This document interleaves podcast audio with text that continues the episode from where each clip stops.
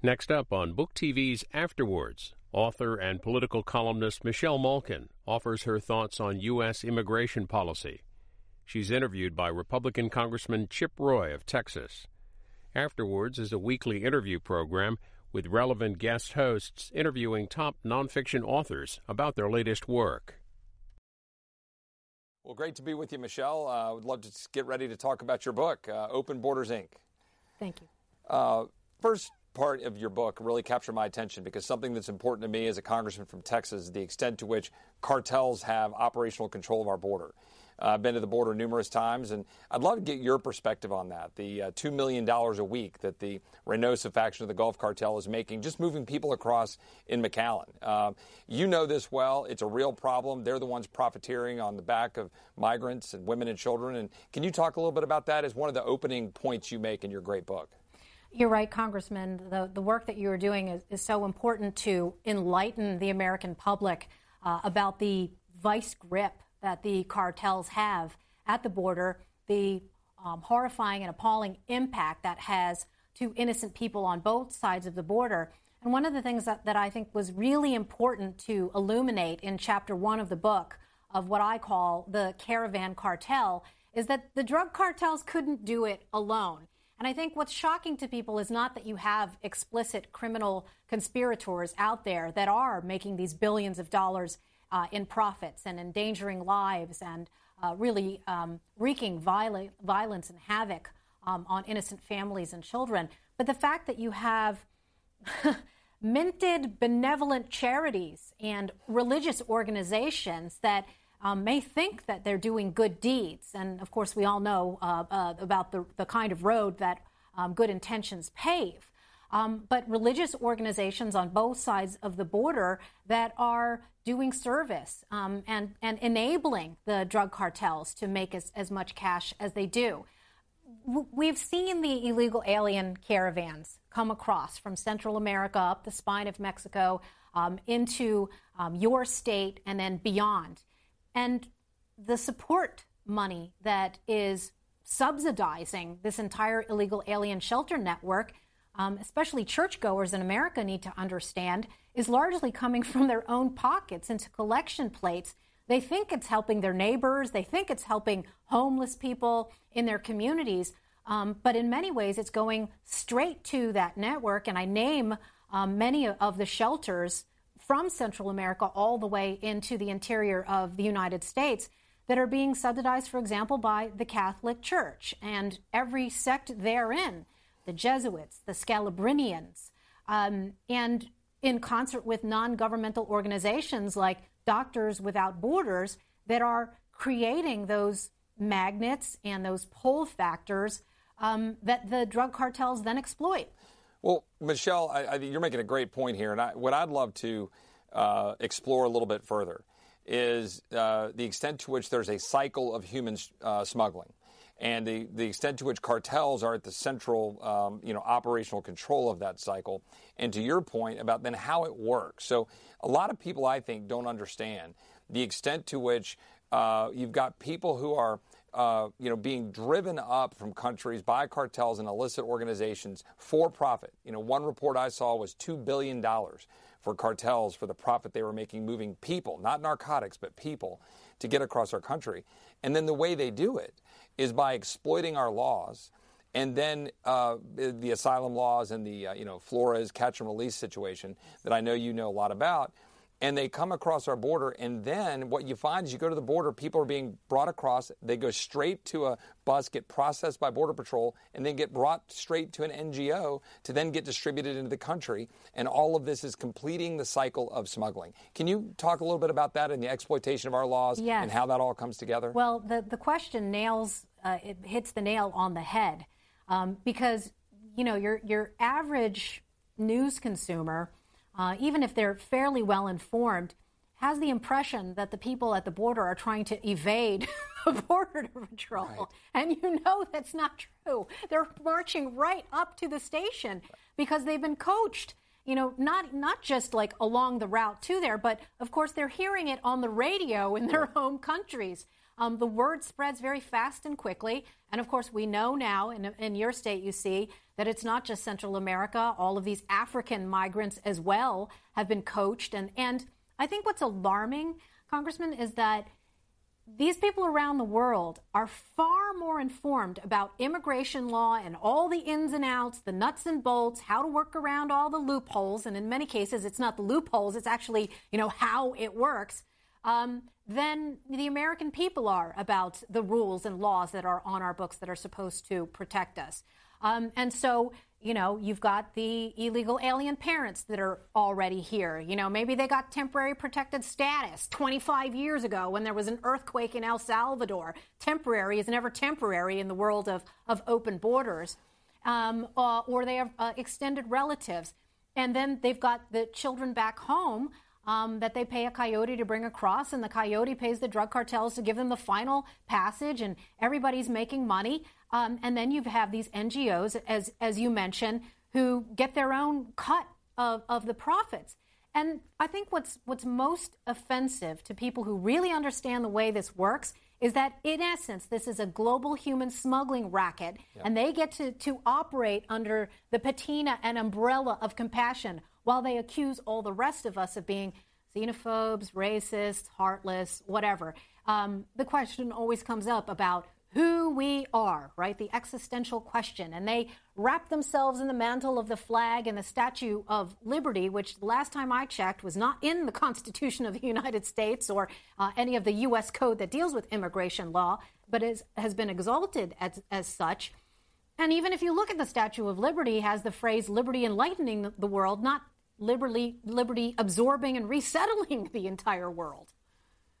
Well, I think that you raised a lot of important points there. And before I move to one different topic, I want to close the loop on the consequences of all of this. You mentioned the humanitarian reality of what we're dealing with the uh, impact on American citizens, endangerment. I have a citizen in San Antonio, Texas, Jared Vargas, who was unfortunately murdered last summer, uh, was thankfully just uh, the person who perpetrated that crime, an illegal immigrant who had been caught, released, caught, released, uh, was just uh, prosecuted for that and found guilty. But this is a reality in, in, in, America. It's harming American citizens, but also the migrants who seek to come here who are abused, right?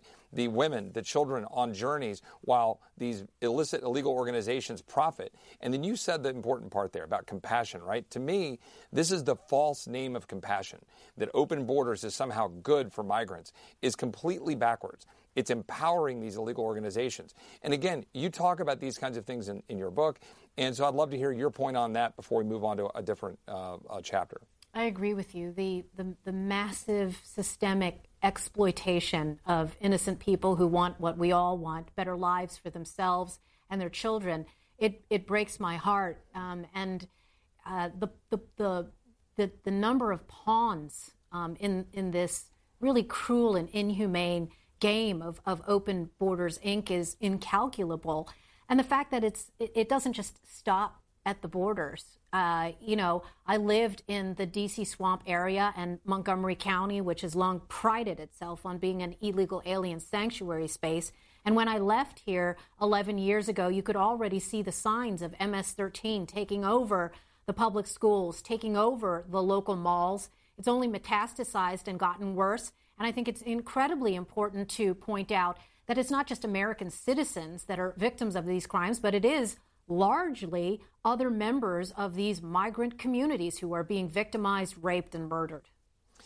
Well, thanks for making that point. And that kind of, well, I'm going to get to the next uh, topic that I think was really caught my eye in your book. Uh, I'm going to say something that's going to shock you and the viewers. I'm a white guy and, and I, am a bald white no. guy. And uh, in chapter four of your book, though, is titled "Hate Machine: The Southern Poverty Law Center." And you start, and I'm looking at the exact quote.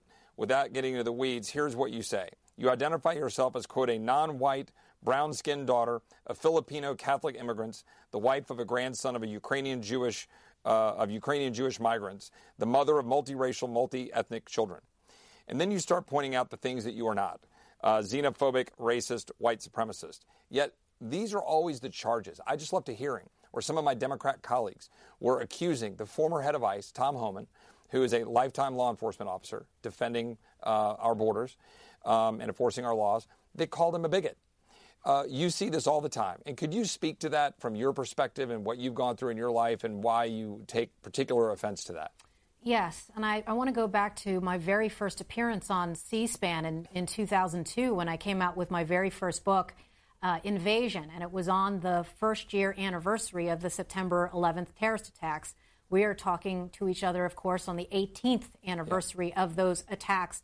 And it was because of the love of country that my immigrant, naturalized American parents inculcated in me that fueled me to write that book. And now, you know, at 17 years later, coming back to this topic and really fleshing out uh, the global financing of this immigration chaos. The idea that you have an entire infrastructure that is hell bent on demonizing and smearing every immigration enforcement ad- advocate, every group out there that does the research and tells the truth about the negative impacts on our culture, on our schools, on our public um, health system and welfare, um, let alone national security. It's really daunting because you realize this is these aren't just random people out there tossing out these smears. Um, it is or- very well orchestrated and it is very well funded. And in large part, it's um, coming from groups that enjoy tax exempt nonprofit status. So the, the, the chapter that I wrote on the Southern Poverty Law Center starts out the way that you read because I encountered that smear machine very early on. Now everybody is aware of it with the um, large number of deplatformings that we're seeing of prominent conservatives, um, independents, Trump supporters, um, and other organizations that have found success on the internet. But very early on, it was immigration that motivated groups like the National Council of La Raza, um, the Anti Defamation League, and a number of subgroups under the umbrella of the Open Society Foundation to come up with their own like guidebook, right? A, a, a book of code words that you're not allowed to use. Uh, and for me in 2006 or 2007, there was a video that had attacked me for talking about the academic concepts of Aztlan and Reconquista, um, the idea that uh, demographically, um, if uh, many of these open borders forces were able to overwhelm cities, that they would amass electoral power. And all you have to do is look at the numbers and see that that's happening. But to be able to talk about it without being labeled a conspiracy theorist is nearly impossible these days. And it certainly helps the SPLC, which is, itself is a highly discredited organization that even mainstream liberals and magazines like The Atlantic um, have, uh, you know, completely exposed. Now you've got internal whistleblowers who have talked about harassment and racial discrimination within the organization. The Poverty Palace should no longer be quoted by any mainstream media organization, and yet CNN and the Washington Post uh, continue to confer upon it absolute moral authority to be able to judge who is a quote unquote white supremacist, even if they have as brown skin as I do. Well, I wonder, you've spent a lot of time down on our southern border, and I have as well, obviously. The district I represent, the 21st Congressional District, which stretches from Austin to San Antonio, out through the Hill Country, out to Real County, which is about 100 miles from the uh, Rio Grande uh, along the, the Laredo sector. And so I've spent a lot of time in Laredo. I've spent a lot of time in McAllen.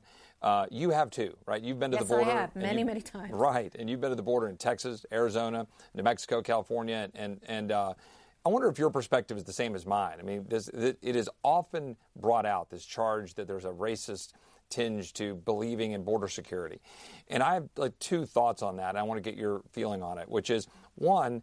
Look at the brave men and women at Border Patrol who are overwhelmed right now, who, as one agent told me, is often on diaper patrol instead of border patrol because they're so overwhelmed. As other agents have said, they're often in a sector where they only have three guys or gals on the line trying to protect a 70 mile stretch. That they'll have a two mile stretch of 70 miles in Laredo where you can drive a car alongside the river.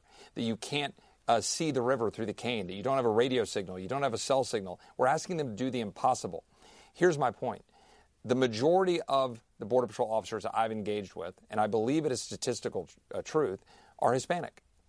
And they're Hispanic Americans who are along the border who believe that border is uh, part of our sovereignty and that the rule of law matters and that that's why people seek to come here. So that'd be one point. And the second point is, with respect to this, uh, the racist charge, how is it uh, somehow good for people of any color to be abused on a journey coming here and have open borders that then empowers the very illegal organizations we discussed earlier in the show?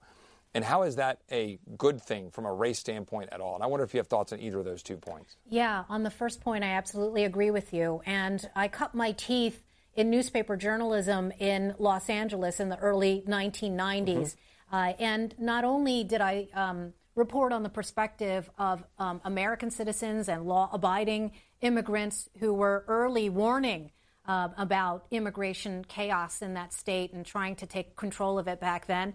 Um, but of course, had started building up many sources, both in the Border Patrol and ICE. Then I moved up to the Seattle Times and was able to see the perspective of uh, Border Patrol agents and deportation and removal um, officers who worked on the northern part of the border. You know, we spend so much time justly talking about the southern border, but the neglect at the northern border, especially when you have Canadian governments in power um, who see themselves as, as doormats for the world, and in large part harboring Islamic extremist groups that then can just traipse across the northern border because all that's uh, stopping them are orange rubber cones.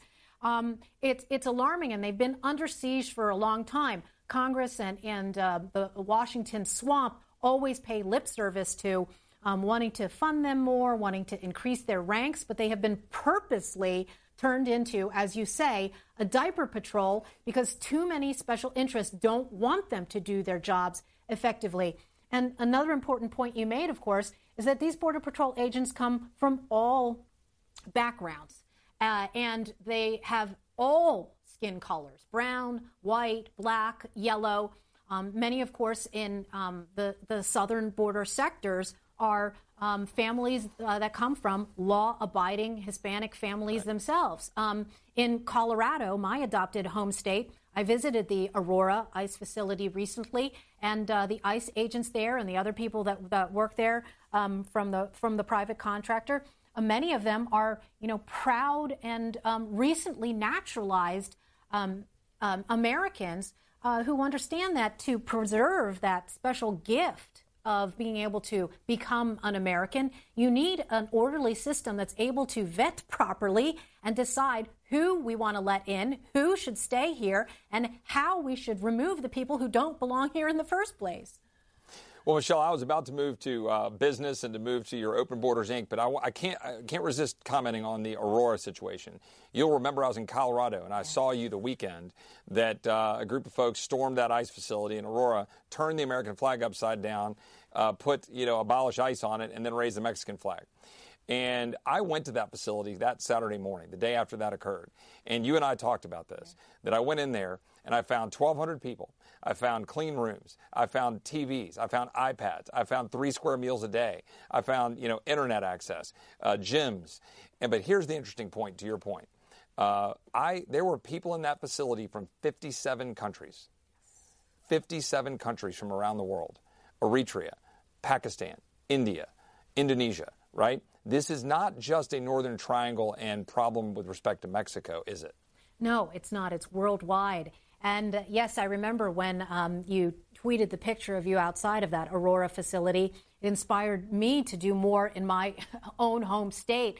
And um, not long after, on Labor Day, just recently, um, we had a Stand with ICE rally that drew 200 people on, on a holiday. There is a hunger and a thirst among grassroots ordinary citizens to show their support in a way that hasn't been done until now. And with so many of these ICE facilities under siege, being lied about, uh, with the agents being doxxed and harassed, which I talk about in the book in um, chapter five on what I call the A team mm-hmm. abolish ICE, Antifa, and the sanctuary anarchists. Again, this is well subsidized and, and underwritten by forces that are hostile to American sovereignty. And it is very important to, for people to know what's actually going on right. in the facilities. So, the tour that you took, the tour that I took, I was stunned, um, Congressman, to find out that among the many amenities that, that you listed, on top of that, you've got uh, these detainees, many, of course, of them still, you know, criminal, alien, repeat offenders and deportation fugitives who have free access to LexisNexis. Mm-hmm. Um, they have telepsychiatry appointments, full service pharmacy. I've been to Colorado State Department of Corrections facilities though, that don't have a fraction of these amenities. And yet, if you believe the uh, hysteria driven squad right. um, here in the Beltway, um, they are on the order of uh, concentration camps from, from World War II. This is absolutely ridiculous. And, and um, you know, more disturbingly, the, the incitement to violence is not just some sort of speculation. Um, and you would think that with all of the targets that have now faced either um, shootings like the one, the, the shots that were fired in San Antonio, the Molotov cocktail uh, throwing at the um, CIS office in, in Florida, and obviously the attack by the Antifa thug in, in, in Tacoma. If um, you know, if the the ideological chips had fallen on the other side, this would be declared an epidemic, and there would be congressional hearings out the wazoo about uh, how to prevent this epidemic of violence from continuing. Well, you make a great point, and I'll, I'll add just one more point to that about the ICE facilities. Uh, one consequence, right, of the massive influx, the almost 900,000 people who have been apprehended since last October 1. Uh, that's not counting those not apprehended, as you know. 600,000 of them have been caught and released but a huge number that we've got to find a place to put them. Where are they going? They're going to ICE facilities. And so when I was at the facility in Aurora, what I was told was that 80% of those 1,200 were people who had come across our southern border recently. Well, what does that mean? To your point about criminals, we're not being able to do as much interior enforcement because we don't have a place to put them. And by interior enforcement, as you know, and I, I wonder if you want to comment on this, we're talking about hardened criminals, dangerous people, people in, engaging in, uh, you know, battery or, or assault or, or murder or whatever it might be. And so we're having a tougher time actually doing our job interior because they're all overwhelmed. Border Patrol is overwhelmed. ICE is overwhelmed. It's such a trenchant point, Congressman, and I wish we could just shout it from the rooftops every single day. The problem is that, you know, when we talk about the policy consequences, these are hidden costs. Um, you know, it's not like a uh, like a like a, uh, a, a viral photo of Yanela Sanchez that you can Photoshop onto a, a Time cover. Right. Um, you know, and and the left, of course, um, exploits this ability to tell these visceral stories, but we can't tell the stories of the hidden um, impact of other types of victims of crime that we can't know about um, and the displacement in places like the Aurora ICE facility of hardened criminal repeat aliens, like you say, with these people who are being, you know, surged across the border and enabled by all of these NGOs and this entire Open Borders Inc. network that I've uh, I've exposed. Um, you know, I moved away from Montgomery County to Colorado, thinking yep. I was escaping it. And, you know, the salient point for everyday Americans across the country is there's no safe space from Open Borders Inc. Well, you, you couldn't be more right. Uh, Mayor of Uvalde, Texas, a small town west of San Antonio, came up and did a press conference with me up here in San Antonio uh, because, I mean, up here in D.C., sorry, because of the uh, dangers that are now posed to the people in Uvalde, just, you know, 50, 60, 70 miles from the border. We're having real impact for folks, but it's in Colorado. It's in Montgomery County, your former home. We're seeing all sorts of terrible things and consequences and abuses by people who are coming here illegally from the Northern Triangle. So I'm glad you made that point, but I do think we should pivot to uh, big business. You know, your book is titled Open Borders Inc. Uh, there's obviously a correlation and a tie to uh, the business community. You know, one of the things that I have said before is that I think we should be uh, wrong. It's wrong for us to stand on the Rio Grande with a no trespassing sign but then kind of wink, wink, nod, nod, hold up a help wanted sign. And we, we do that a lot in this country, and I think we need to have a robust conversation about what's actually going on. So, can you talk a little bit about that? Because you do in your book. You talk about big business and Amazon and, and how that plays into all of this.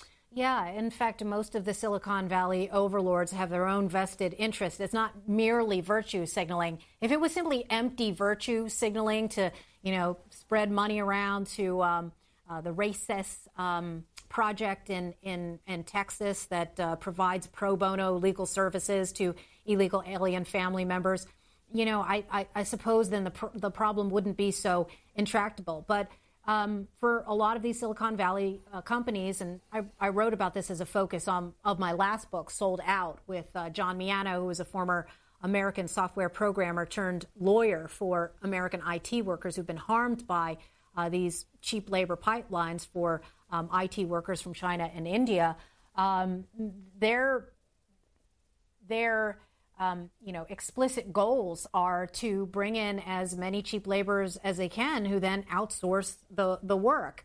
Um, so the, the problem, of course, is that a lot of these Silicon Valley companies have invited the SPLC into their inner chambers um, to help them identify uh, their worst political opponents and then to deplatform them and completely throttle them from telling the truth.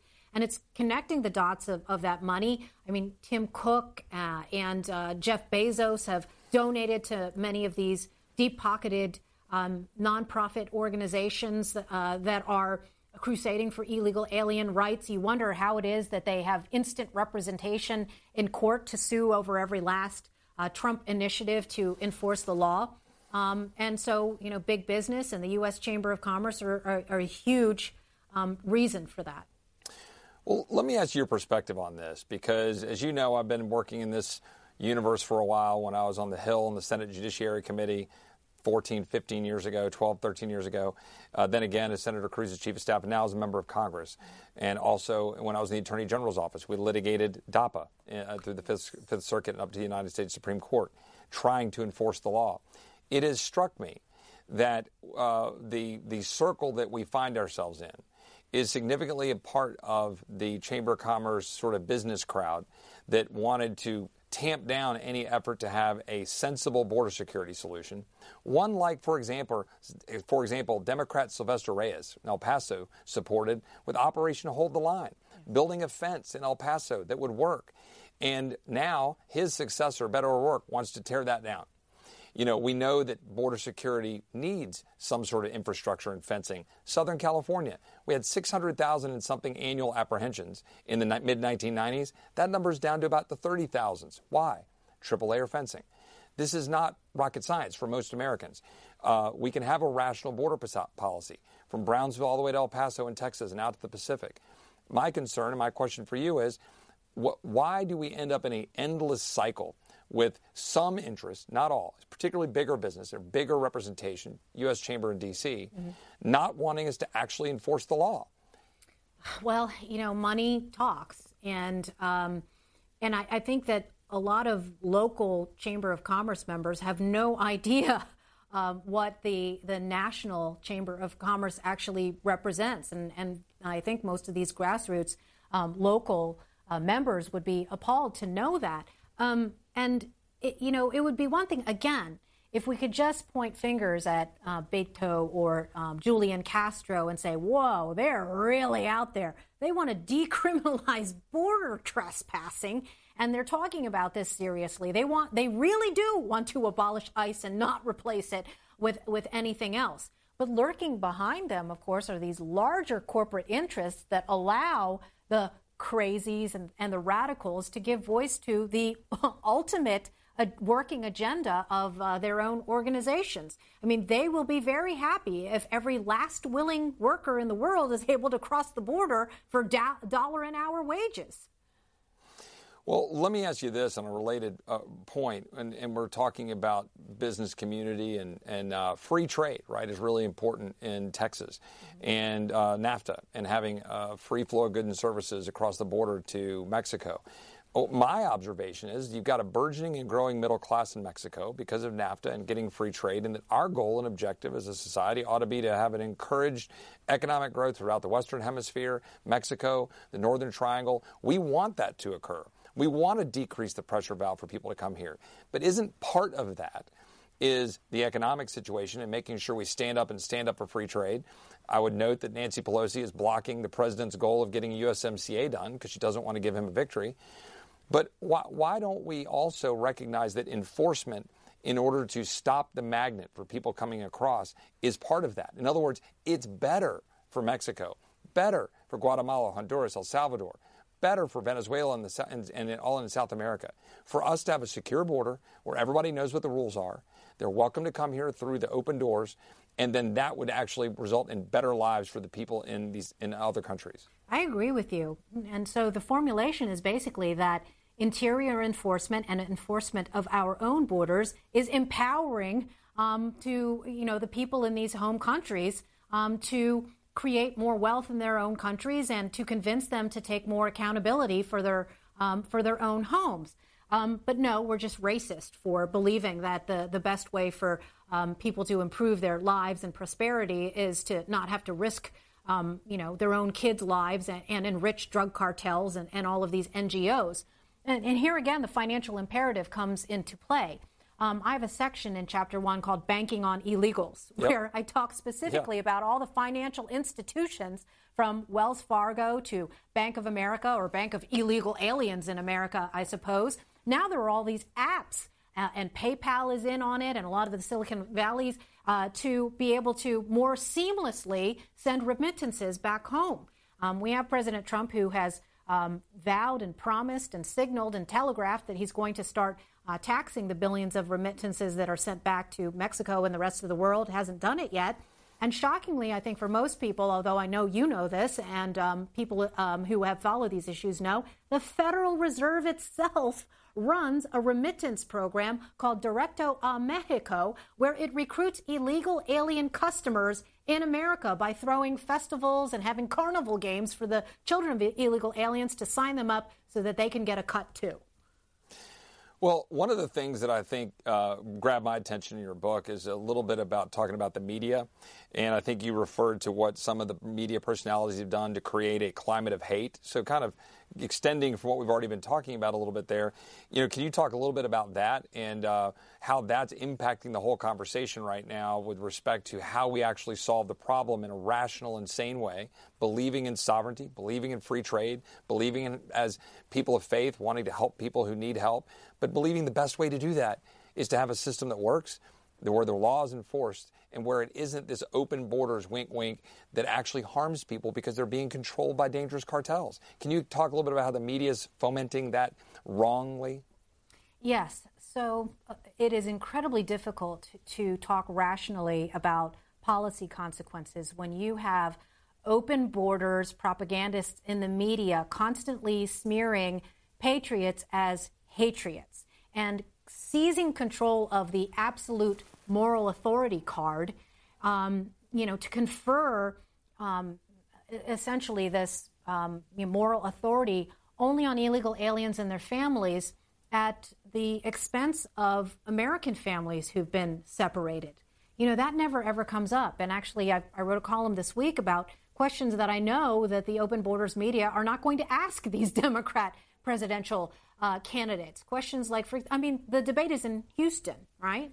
Um, Houston, which is a sanctuary space where Jocelyn uh, Johnson lost her husband, both of them members of the Houston Police Department. Right. And she does not have standing in American courts to be able to sue uh, to hold the sanctuary anarchists accountable.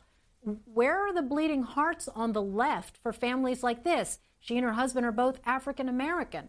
Um, and there's so many stories like that. And yet you have an open borders media that when President Trump uh, finally embraced many of these angel, angel families and told their stories um, during uh, the State of the Union, these media types on Twitter were proactively um, smearing them, um, sneering at them while uh, they were being applauded in, in the chamber. They have absolute contempt for American citizens while they exalt every last supposed victim of uh, the illegal immigration racket, and in many cases lie. I talk about the straight out uh, narrative deception. We talked about Yanela Sanchez, many cases like that, and it certainly doesn't help that you have um, outright illegal aliens in the media, like Jose Antonio Vargas, who's been supported by Soros money, um, out there calling himself a real American, obliterating uh, the the very fundamental difference between people who came here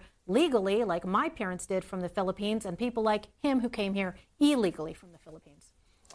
Well, I'm really glad that you mentioned what uh, you ex- are, talking about with respect to Houston and some of the sanctuary problems that we have. I mentioned earlier Jared Vargas, who was unfortunately murdered last July in San Antonio. Gotten to know his wonderful mom, Lori, his family, his Aunt Kristen, uh, his whole family, his brother, um, and, and they're a wonderful family and they're just blown away by the state of our laws. Uh, and they're really hurt, right? They lost a loved one. And what I'll hear from some critics, they'll say, well, you know, uh, you, you, know, there are crimes that are committed by American citizens. They try to play percentages about who does more. My point is very simple. That doesn't do anything to bring Jared back for Lori. right? And this is somebody who is here who wasn't supposed to be here. By the way, the 900,000 people that came across our border, 600,000 caught and released, we're not performing adequate screening. And if even only 1% of those people are coming in are, are bad people and associated with MS 13 or gangs, that's a lot of people, right? That's 9,000 people. Yeah. And so I wonder what, can you talk a little bit more about the angel families, the direct impact on American citizens? And then one last point a lot of people don't know uh, the stash houses and the abuses that continue. There were, we found a stash house, we meaning the United States government, in Houston, with 54 people in a basement being held hostage to pay ransom back to cartels on the other side of the Rio Grande. That's real. That's happening in America.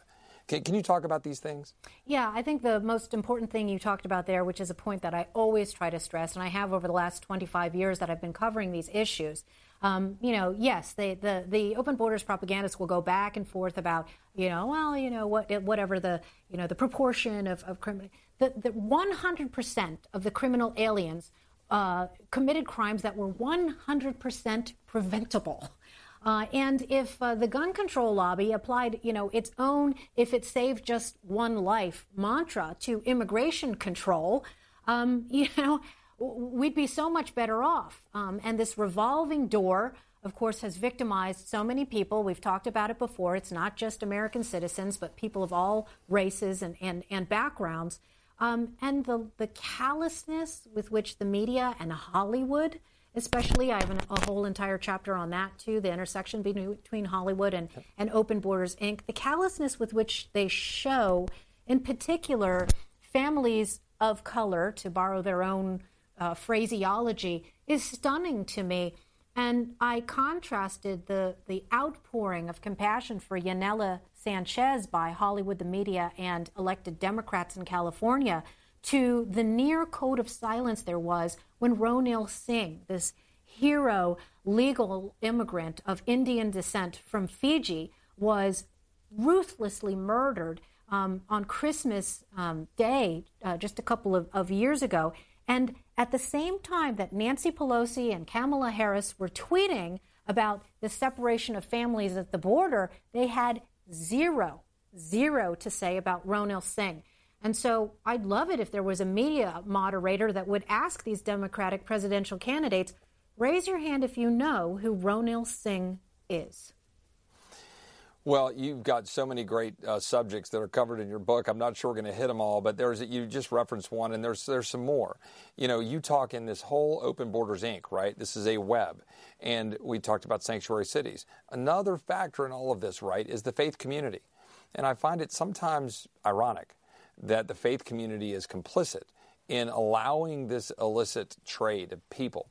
Because again, it's, I think, in the false name of compassion, right? That somehow this is a good thing to be able to do. Can you talk a little bit about the Catholic Church? I think you mentioned in the book, the evangelical churches uh, that are a part of this whole network, sometimes wittingly, sometimes unwittingly, maybe for good purposes in their, in, in their hearts, but at the end of the day, they're still a part of this endless, uh, uh, you know, human smuggling cycle? Yes, I'm Catholic myself, and of course, over the years, I have become more aware uh, that the Vatican and the U.S. Conference of Catholic Bishops are actively involved in subverting our borders. But I didn't know how deep uh, and, and how many billions of dollars were at stake, uh, many of them in the form of government contracts for the refugee resettlement racket. Um, and in the case of the U.S. Conference of Catholic Bishops, um, exclusive subcontracts uh, dealing with um, sheltering and um, and uh, paying for foster care for unaccompanied uh, children, un- unaccompanied minors from um, south of the border in Central America. Uh, and what's alarming is that you've got many unwitting Catholics um, who are giving money to Catholic relief services or Catholic charities or the Catholic Campaign for Human Development who don't understand that um, these organizations have been hijacked in some cases by social justice warriors, or it's in their DNA um, that that they were in alliance with Saul Alinsky in Chicago. And so, you know, we give money every Thanksgiving as part of a national campaign, and and as I said before, people are under the impression that this is going um, and staying in their neighborhoods when it's being sent abroad, and then um, I mean, it's it's like this vicious cycle. It's like this money laundering machine. Um, and it's not just the Catholic Church. Um, I talk about the Lutheran Immigrant and Refugee Services. Uh, this is one of the voluntary agencies, VOLAGs, in the, the Beltway vernacular um, that has one of these exclusive refugee resettlement contracts. And they're responsible for bringing Ilhan Omar and her family here. Um, and they're largely responsible for transforming uh, the Twin Cities into the biggest breeding ground for jihad um, plots that are not only taking place here domestically, but of course, many of these young men who were brought here um, uh, in their toddler years or their early elementary school years now going back to Somalia uh, and killing their own people or targeting American soldiers. So I find it highly ironic that you have these liberal military leaders who published a piece in the Washington Post recently arguing against a more radical reduction of refugee resettlement numbers by saying that would, it, may, it would make us more unsafe because we need to import more um, Arabic translators from Afghanistan and Iraq back here.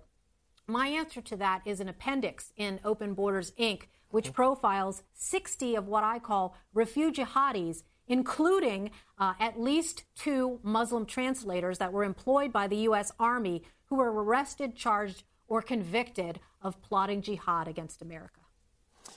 You know, you mentioned a little bit ago uh, something else that caught my attention in your book, and something that struck me a little bit is about the funding uh, of a lot of these entities that are out there, particularly on the left. Um, George Soros, mentioned him by name. Uh, he obviously spreads a lot of money around trying to push an, an, agenda, I would argue a fairly radical agenda.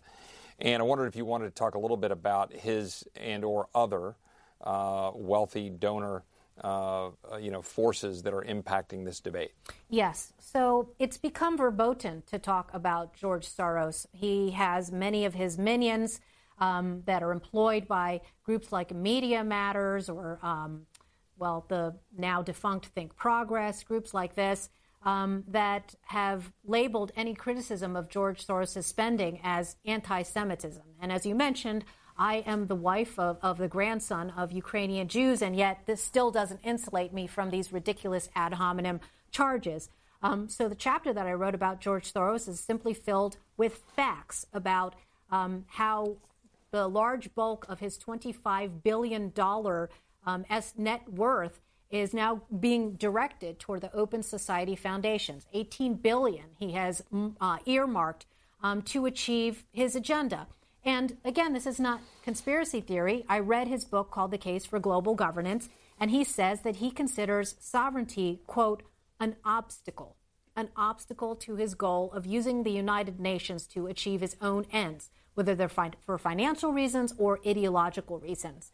And um, what's daunting is that um, for your informed, um, at least readers on my side of the ideological aisle, we know that he's involved in um, many high profile uh, groups um, that always become active during uh, the electoral season.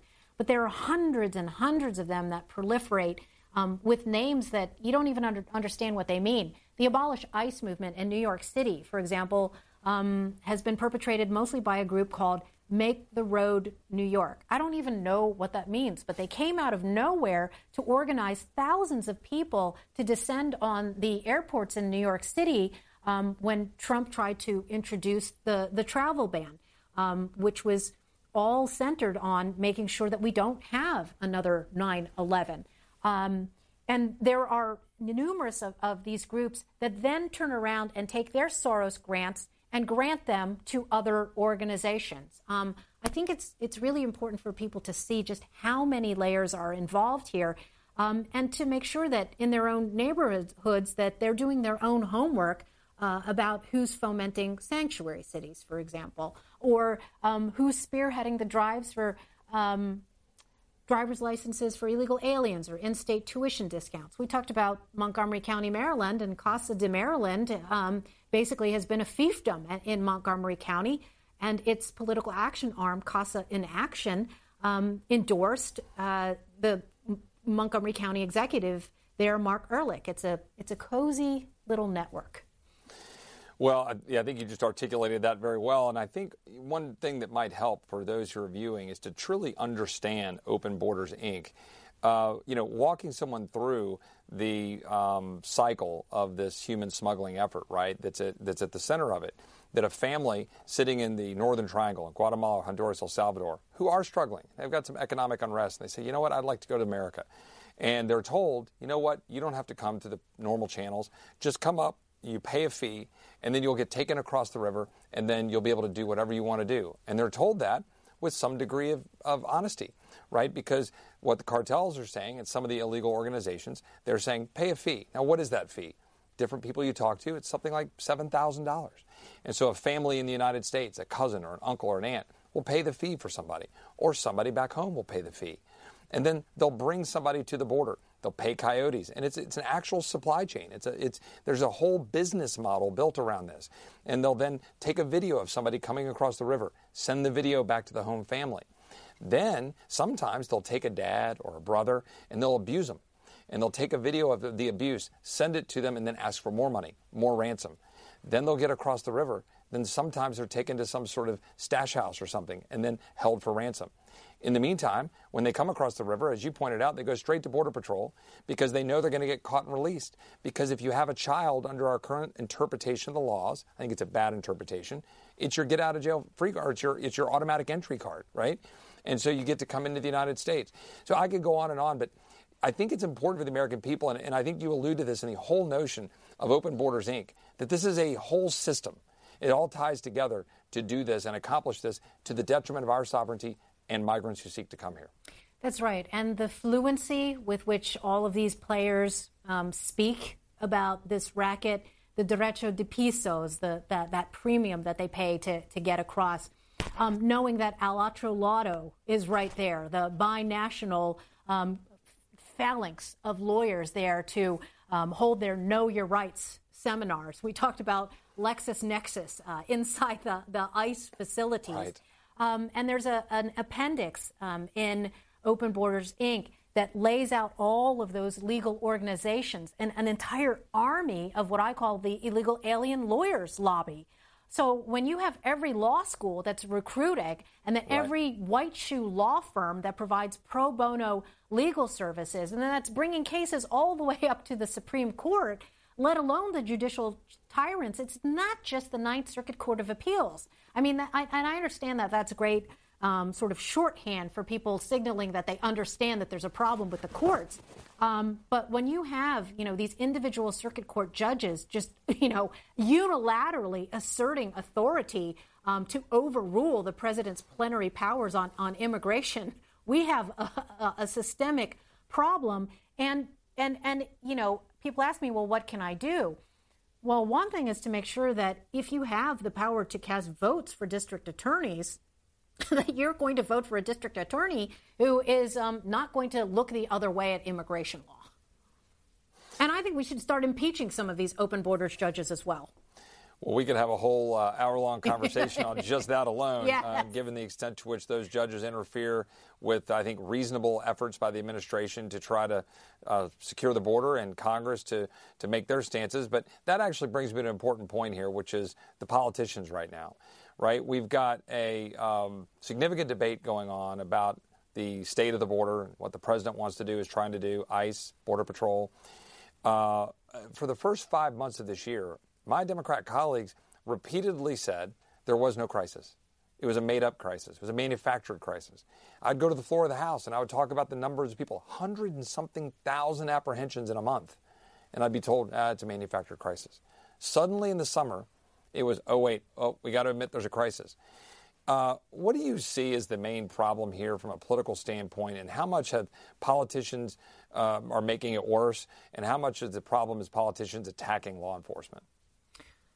I think that the incitement to violence of the squad and pretty much every mainstream Democrat now is incredibly alarming.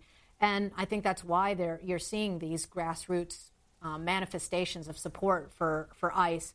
Um, the disingenuousness of uh, all of these Democrats and certainly the presidential field on um, suddenly determining that uh, a non crisis was now a catastrophic uh, event um, just speaks to the, the lack of, of any adults in the Democrat Party backrooms on this issue. Um, and, you know, there used to be rational, sane voices on this. Barbara mm-hmm. Jordan of your home state yep. was, uh, you know, Absolutely. a true heroine and patriot. And, uh, you know, there isn't one Democratic presidential candidate um, who will stand up and say, you know, we shouldn't have Medicare for all illegal aliens. We should put American citizens first. We should um, really believe in this idea of securing the blessings of liberty to ourselves and our posterity first. Um, and I suppose of all of them, Tulsi Gabbard now has shown some glimmer of, of sanity on the issue. Uh, but when you have the, the head of the Democrat National Convention, um, as someone, Thomas Perez, who used to head Casa de Maryland, sure, right. the radical fringe has become the center of the Democrat Party. Well, I'm glad you pointed that out. And, uh, you know, I, as I think about the importance of your book right now and the timing of the subject matter, I'm really glad you mentioned the uh, Medicare for all point, right? I mean, Milton Friedman, famous free market economist, was once asked, I believe in the 70s, whether he supported open borders. And he said, absolutely. Now, keep in mind, this is in a pre 9 11 world. But he said, absolutely, if you don't have a social welfare state. Correct. And that's an important point here, right? Because of the magnet. And it's important that we have sovereignty and that we have a way to manage all of this and the security of our citizens and that migrants have a safe way to come here. Uh, but I think that's an important point that you made with the Medicare for All because every single Democrat candidate raised their hand. And, and, and if you think about what that magnet would look like and what that would do to upend our immigration system, the numbers that we've seen this year of almost a million would swell to uh, untold numbers. Where, where do you think we go from here? What do you, what do you get out of uh, this book, and, and what do you think we do to shape the uh, narrative and what you're trying to accomplish with uh, Open Borders Inc.?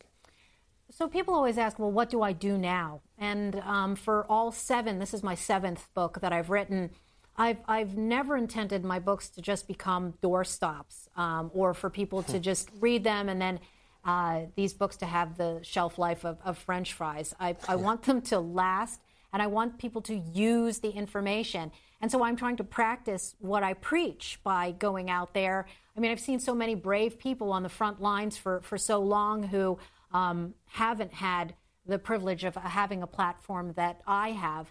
And so you can't let fear guide you. I also feel like if you can take small steps to do what you can to defund Open Borders Inc., um, and you can start small. Some of these things are harder than others. I mean, if you don't want to support what Google is doing anymore, and you've got Google, Amazon, and Microsoft, who all of whose employees have now essentially declared war on ICE. They're pressuring their CEOs to stop doing business, any business at all, uh, with anyone who works at the Department of Homeland Security, wean yourself off of those platforms. You know, MySpace doesn't exist anymore. And there was a point at which we all thought that it was going to rule the world. It no longer exists. Right. We, we, don't have to yield and, and capitulate. Um, and so, you know, I've even changed banks from a national chain that was yeah. uh, embracing illegal uh, immigration to a local bank in my hometown. Right. That's my first step. And then we have to lobby um, ourselves and raise our voices um, and pressure the people in here in, in the swamp uh, to do more to defund, for example, uh, many of these nonprofit tax exempt groups that are, I think, engaging in seditious behavior. Well, Michelle, I appreciate your book. I appreciate the timing of it. I think we can solve this problem if we work at it. You know, I think we've got solutions that we've set in committees here on Capitol Hill. One page bills that would solve the asylum problem, one page bills that would solve the Flores catch and release problem, funding ICE at the level President Obama asked of about a billion dollars in order to deal with what we need to on the border to stop uh, cartels labeling cartels as foreign terrorist organizations is a bill I introduced to do. But it just takes the resolve to do it. And I really appreciate you exposing, I think, this kind of network that's running against what the American people want, which is a rational, sane system built on the rule of law so that people can come here, really live the American dream, but do it safely according to our law. I, I know you agree with that. Amen. And I want to thank you. If we could clone you 434 times, that would go a long way, too. So thank you for your time. I know you're busy, and please keep doing what you're doing, Congressman. Thank Thanks, you. Michelle. God bless.